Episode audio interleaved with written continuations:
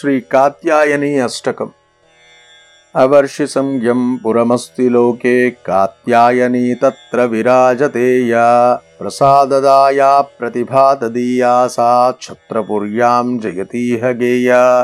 त्वमस्य भिन्नैव विभासि तस्यास्तेजस्विनी दीपकल्पा कात्यायनी स्वाश्रितदुःखहर्त्री पवित्रगात्री मतिमानदात्री ब्रह्मोरुवेतालकसिंहदाढोऽसु भैरवैरग्निगणाभिधेन संसेव्यमाना गणपत्यभिज्ञा युजा च देवि स्वगणैर्हासि गोत्रेषु जातैर्जमदग्निभारद्वाजात्रिसत्कास्यपकौशिकानाम् कौण्डिन्यवत्सान्वयजैश्च विप्रैर्निजैर्निषेव्ये वरदे नमस्ते भजामि गोक्षीरकृताभिषेके रक्ताम्बरे रक्तसुचन्दनाक्ते त्वाम् बिल्वपत्री शुभदामशोभे भक्षप्रिये हृत्प्रियदीपमाले खड्गम् च शङ्खम् महिषासुरीयम् पुच्छम् त्रिशूलम् महिषासुरास्ये प्रवेशितम् देवि करैर्दधाने रक्षानिशम् माम् महिषासुरघ्ने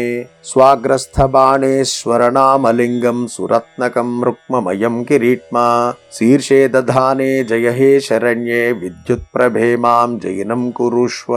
नेत्रावती दक्षिणपार्श्वसंस्थे विद्याधरैर्नागगणैश्च सेव्ये। दयाघने प्रापयशम् सदास्मान्मातर्यशोदे शुभदे शुभाक्षी इदम् कात्यायनी देव्या प्रसादाष्टकमिष्टदम् कुमठाचार्यजम् भक्त्या पठेद्यः स सुखी भवेत्। इति श्रीकात्यायनी अष्टकम्। सम्पूर्णम्